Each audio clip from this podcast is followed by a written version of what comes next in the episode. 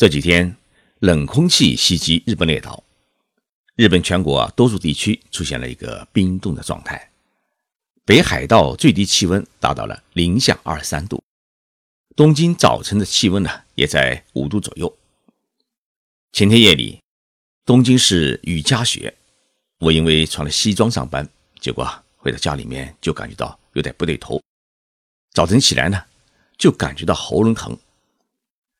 节目虽然推迟了一天录制，但是呢，现在声音啊依然是怪怪的，所以呢还需要大家的谅解。今天的话题啊，我想跟大家来聊一聊日本的同性恋和变性人的问题。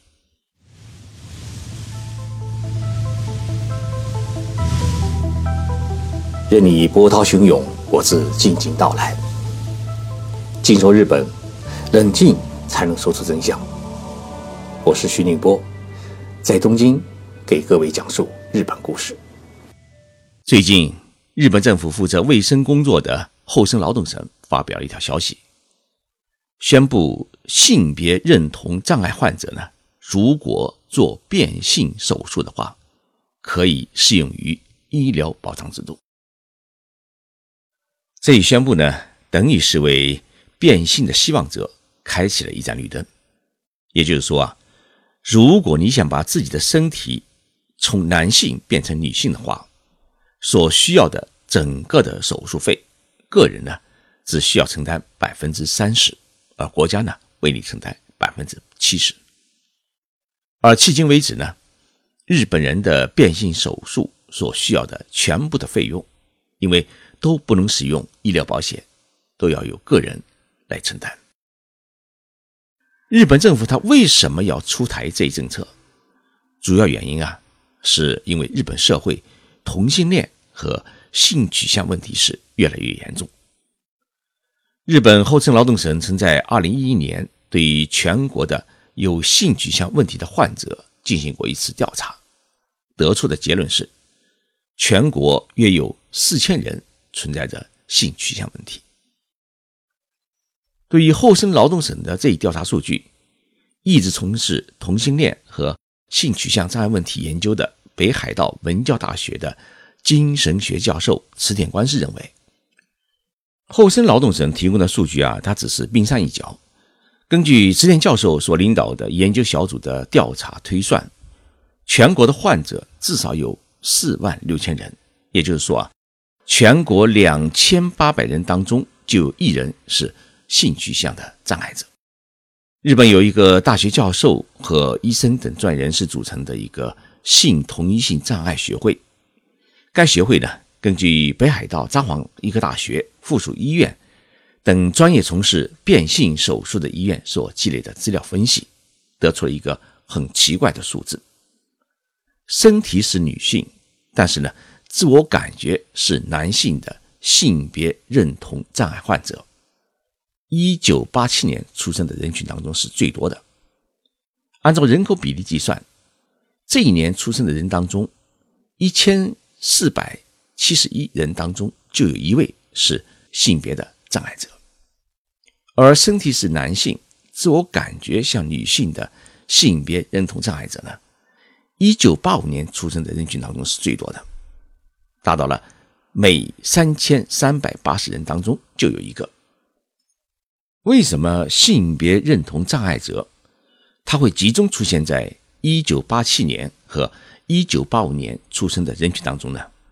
目前日本的医学专家和社会学专家呢都得不出一个比较认同的结论。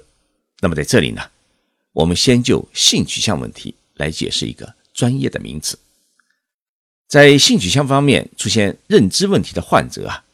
日本把这些人呢称作是性同一性障碍患者，我们中国呢称为是性别认同障碍患者。那么这是一种什么样的疾病呢？有性别认同障碍的男孩啊，在幼儿期呢就喜欢穿女装，沉湎于女孩的游戏和活动，他们甚至厌恶自己的外生殖器。希望变成女孩，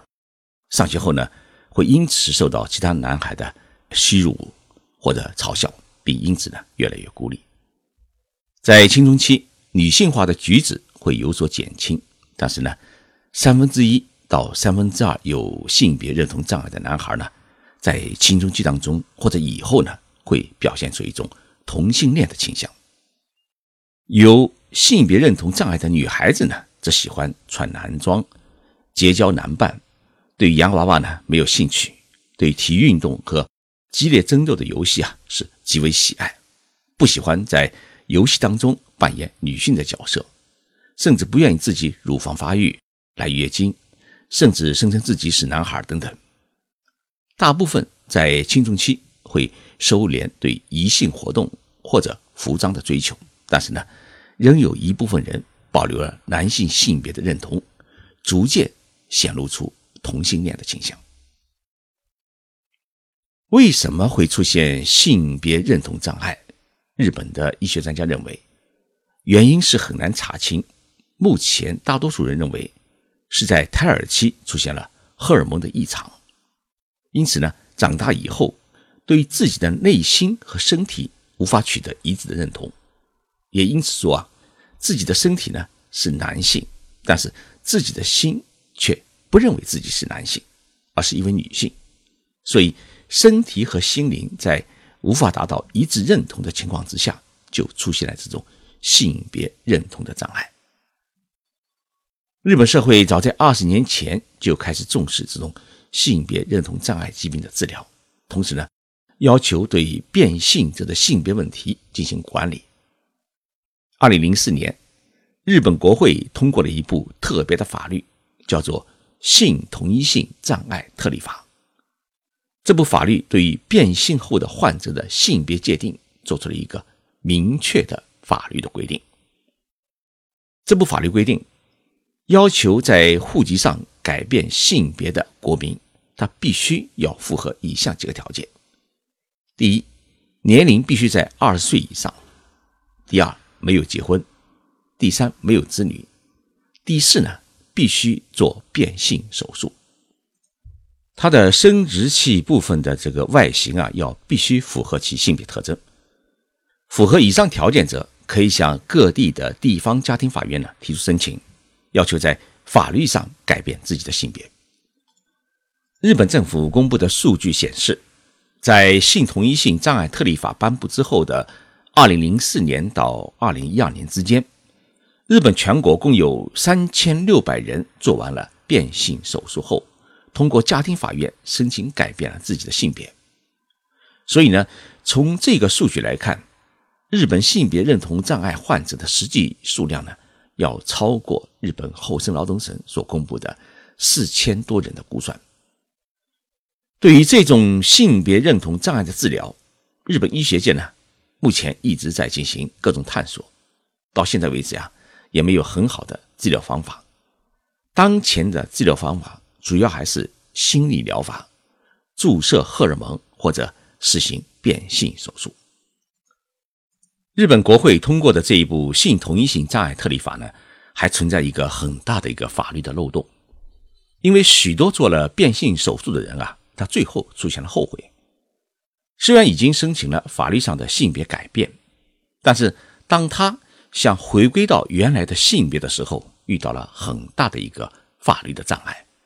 因为性同一性障碍特例法没有规定做了变性手术之后的人向回归原来的性别的一个法律的途径，所以啊，一些患者呼吁国会呢来修改这部法律，增加一贴后悔药。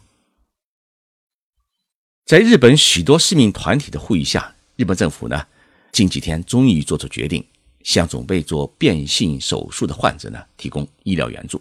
也就是说，让变性手术适用于医疗保险。根据日本厚生劳动省发表的消息，患者如果实行了变性手术的话，整个变性手术所需要的医药费的百分之七十将由政府的医保来承担。那么做一个变性手术的话，需要多少的费用？我特别去东京几家专门从事变性手术的医院的网站进行了调查，发现一个男性做一个生殖器的切除和女性生殖器再造手术，大约呢需要是三百万日元，也就是十九万元人民币。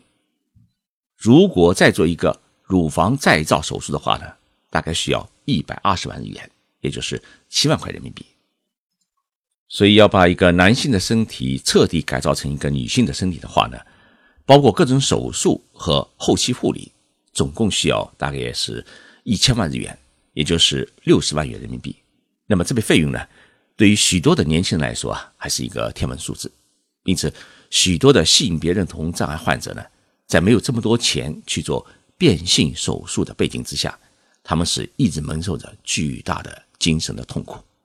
所以呢，日本政府决定把变性手术纳入到医保的范畴之内，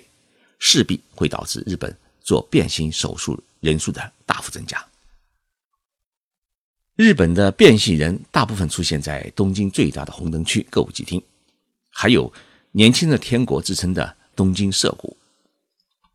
他们大多数呢是在酒吧或者夜总会里面打工，也有个别的呢在情人旅馆里面接客。与泰国的人妖相比啊，日本变性人这个群体不仅规模小，而且还没有形成一个社会性的组织。即使在新宿的歌舞伎町。也还没有一个人妖的表演场所。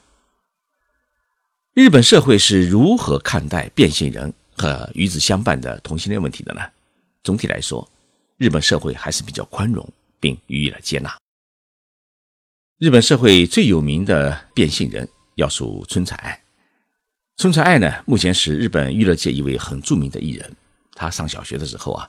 就经常穿女装参加学校的各种演出。当时的主要模仿对象是歌手松田圣子，他不愿意跟男同学在一起，喜欢跟女同学一起玩。放学以后呢，也喜欢化妆抹口红，穿上漂亮的裙子呢去逛街。十六岁时，他花了六十万日元，第一次做了一个变性的小手术，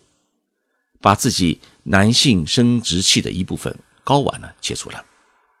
当时他把两粒睾丸呢放入冰柜里面留作纪念。有一天，春才的外婆在冰柜里面发现了这两颗睾丸，问他是什么东西。春才呢说是两粒大蒜头。为了筹集手术的费用，春才呢一直在夜总会里面打工，直到十九岁时，他已经积蓄了一大笔钱，才正式接受变性手术。这一次由男性变女性的手术，总共花费了一千一百万日元，相当于。六十六万人民币，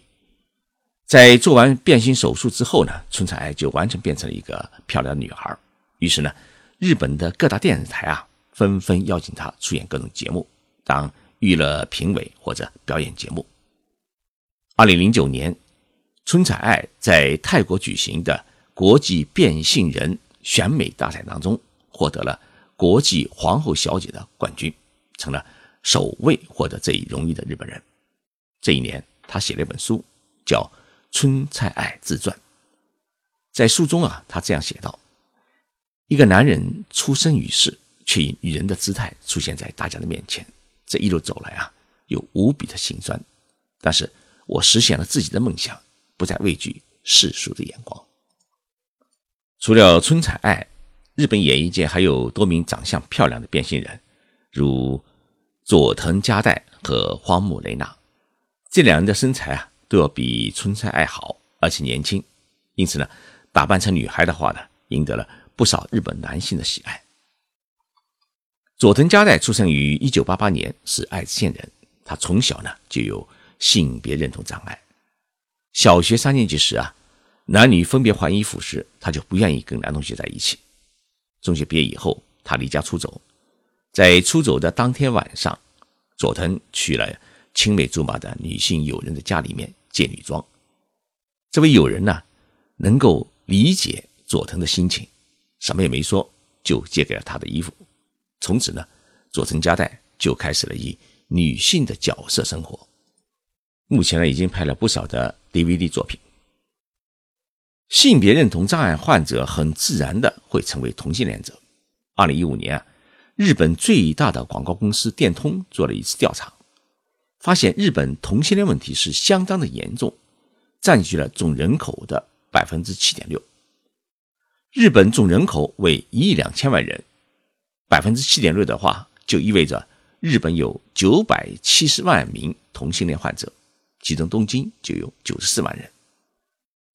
这一数据是否可靠，目前还没有结论。但是呢，东京都的涩谷地区目前已经成为同性恋最为集中的地区，同性恋酒吧和同性恋咖啡吧等，大多数呢集中在涩谷。日本目前啊还没有一部认同同性恋婚姻的法律，但是在二零一五年呢，东京都涩谷区的议会在全国率先通过了一部地方法规，承认同性恋同居者的。伴侣关系，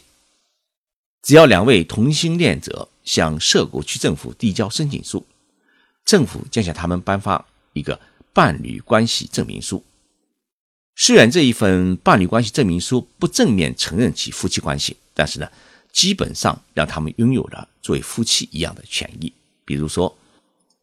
可以一起申请家庭住宅、签署手术同意书、领取公司给予社员的家庭补助等等。如果有营业机构侵害同性伴侣的权益，那么社区政府将会公开这一机构的名称予以谴责。涉谷区议会通过的这一地方法规，不仅使日本，甚至是全亚洲第一例承认同性伴侣关系的地方法规。那么这一法规通过以后啊，大批的同性恋者涌入了涉谷租房买房生活。